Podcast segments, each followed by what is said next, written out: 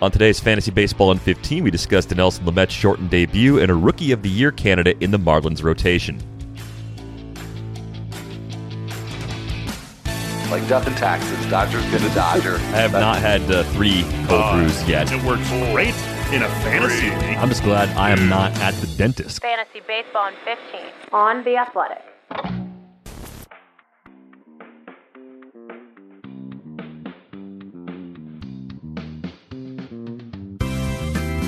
Welcome to Fantasy Baseball in 15 for Thursday, April 22nd.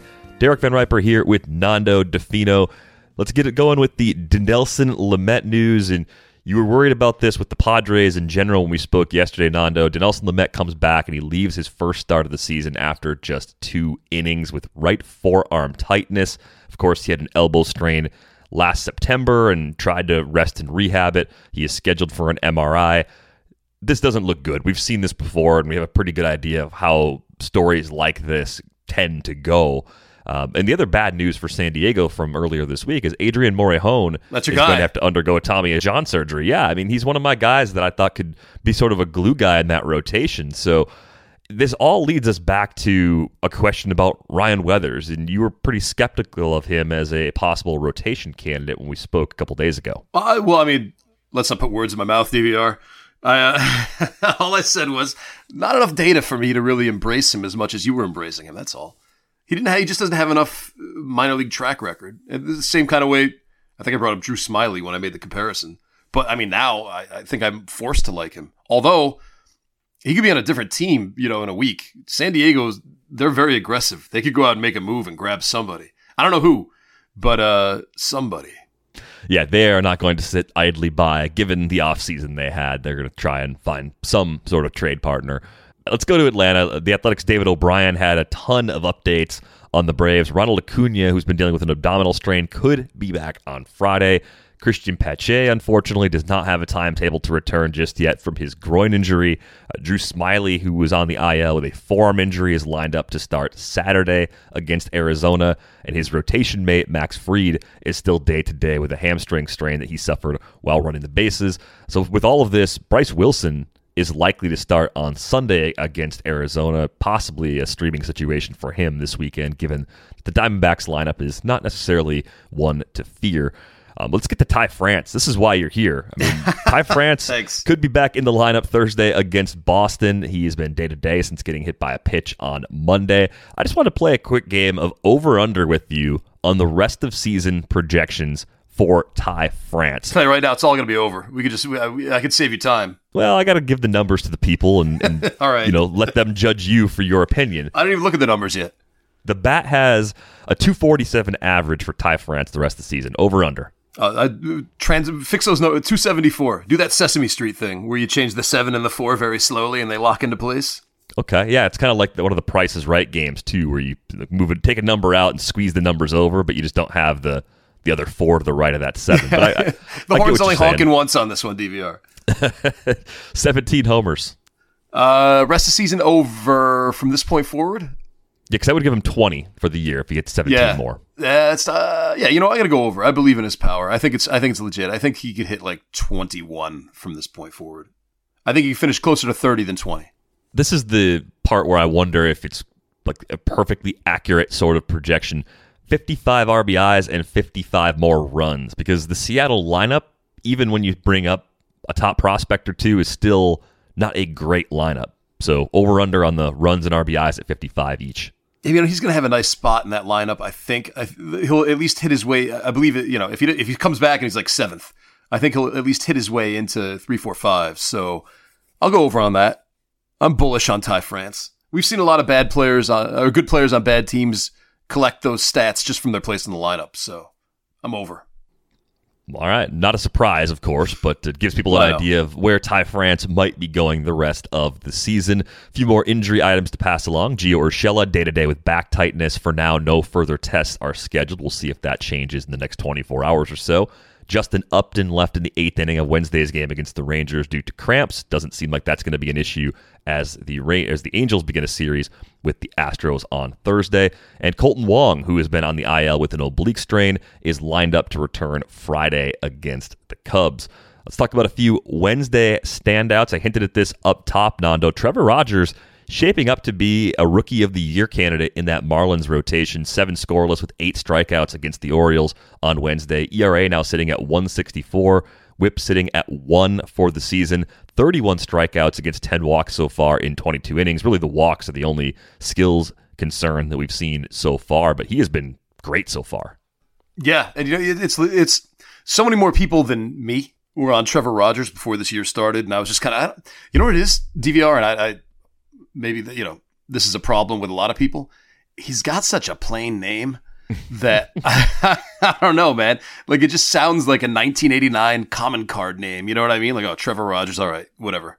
Um, but yeah, he's dude. That he's legit. That Marlins rotation. If Hernandez, I don't know what the future holds for that poor guy, but um, they can be very dangerous. There's a lot of value there. And Trevor Rogers, I 100% am on board with you as a possible rookie of the year candidate.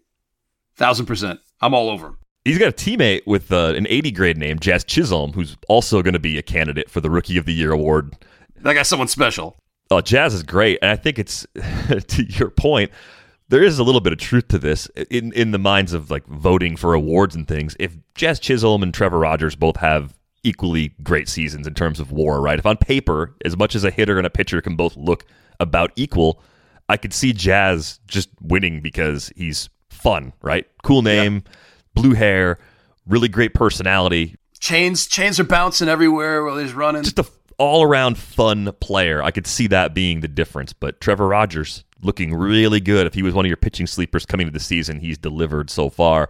Uh, Tyler Mahle, six and two thirds scoreless, nine Ks. Didn't get a decision though, unfortunately, in that Reds Diamondbacks game. Max Scherzer pitched really well, six scores with nine Ks. We saw Ian Anderson go in and survive in Yankee Stadium, which doesn't surprise Yankee fans right now because that offense has been pretty bad. But six and two thirds scoreless, four Ks against the Yankees in the Bronx. I would take that every day from anybody because this offense will wake up. I know they haven't clicked yet. I don't think the Yankees offense is going to be bad all season. I think the turnaround is not far away. Our our friend, your friend of mine, Ian Kahn, is convinced that Luke Voit is like the missing puzzle piece to unlock this Yankee awesomeness.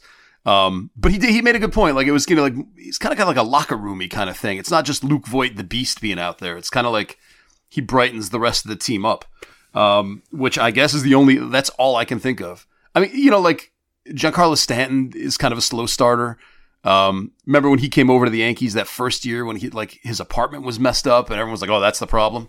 He can't. He, he's not. He's not relaxed." Um, I don't know, man. There's, there's just something. Something's off something's very off. And I don't know if it's Aaron Boone or not, but you can't be six and eleven if you're the Yankees. No, you're never going to get away with that. But they were three under 500 on April 14th in 2019, and they won 103 games that year. So look at you, Yankees apologist. All of a sudden, they could have losing seasons every year for the next 200 years, and it would make me happy. But I'm just realistic about that team. It's the same team that's top five in WRC plus year over year. It's the same guys, and I don't think they all got so old so fast that they're a bad offense. I think Voit is a really important piece in that offense. He's at least 20 to 30% better than league average most years. So that means something, especially when the bench is not always great, but usually their bench guys step up and play well too. Speaking of bench guys, I owe an apology to the Phillies, most specifically to Brad Miller. Four for five, and he made a start at second base. I didn't think he could play second base anymore. I thought they were just screwed in the middle infield, but they actually played him in that spot. Brad Miller was good last year as a fill in for the Cardinals, so I'm on board. If Brad Miller temporarily gets some run, at least against righties, he can play in deep mixed leagues. Yeah, I, I came very, very close to taking him in a couple leagues uh, in the, the you know our NFBC DCs. Uh, I didn't because I just wasn't sure he was going to be able to repeat, but he did last year. He's back, man. It's the Brad Miller of old the Brad Miller DVR used to hate when he played for St. Louis. There's some real power in that bat. Yeah, I kind of with gritted teeth played him on a lot of teams last year, and I think I've always liked Brad Miller because he hit a couple homers his rookie season that led me to a pretty nice uh, DFS tournament payout way back in the day now. So I'll always have a, a, special place in my heart for Brad Miller. Uh, Byron Buxton homered again on Wednesday. He's got six in 12 games already. So this Byron Buxton power transformation that I doubted throughout the offseason appears to be very real. Uh, so that, that correction train just keeps on rolling. Austin Riley, two for two with a homer in the aforementioned Braves Yankees matchup. Maybe he's starting to heat up at just the right time. It's been a bit of a slow start for Riley. Yeah, I was I was going into the season just if there was a DH slam dunk, grab Austin Riley everywhere and bring him up like 50, 80 P po- spots. Uh, but I mean, he's he's one of those guys who's going to play his way into playing time. Got a lot of power, had nice average in the minors. Um, I mean, he's just he's ready to explode, and I think be a steady Josh Donaldson for his career. Yeah, I mean, he's got the raw power to possibly have 30 home run seasons. I wonder if he'll ever hold the K rate low enough to max out power wise. I think he's a good player. I like what he was doing in the shortened season. So uh, I'm sticking with him for now where I've got him because I think the payoff, even in the bottom third of the Braves lineup, could be a pretty significant one from Riley. Oh, oh, oh DVR. Lewis Brinson, one for four. I was going to get there. Yeah, I didn't see him in there. I didn't put him on the rundown. I'm still going to get there. All right, sorry. Thank you for letting people know, though, because he's important to our show. Let's get to the Thursday streamers.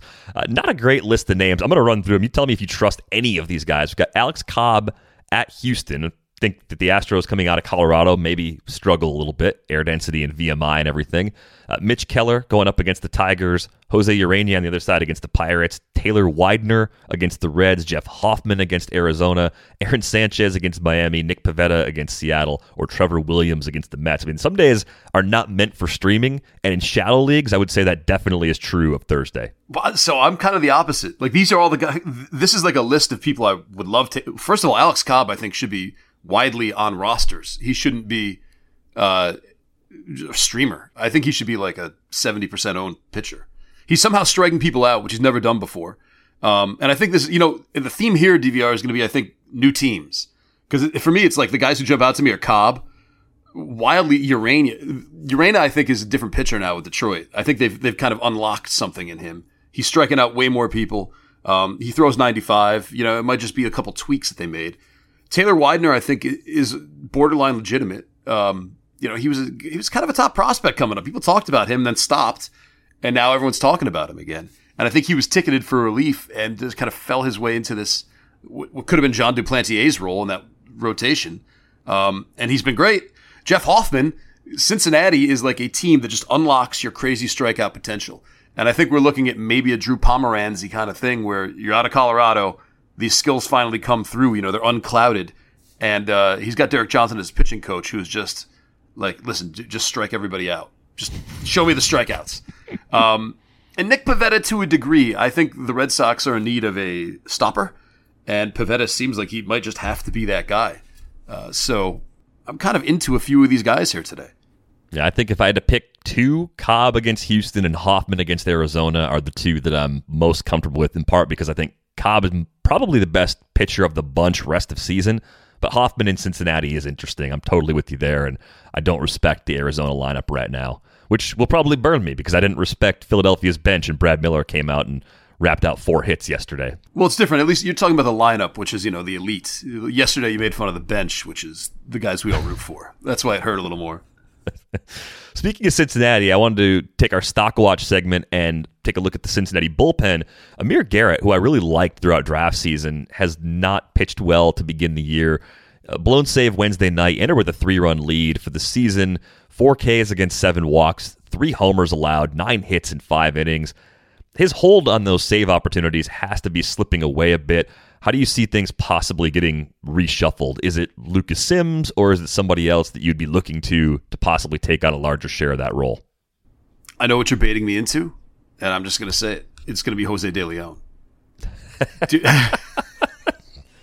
I think he's I think he's more of a bulk guy for them though. No, he's pitched he his last two he pitched an inning struck out 3, pitched an inning struck out 3 back to back days. Anyway, the point is they're pitching him a lot in the bullpen now suddenly. Just trust me on this one. Jose De Leon's going to be the closer in that bullpen.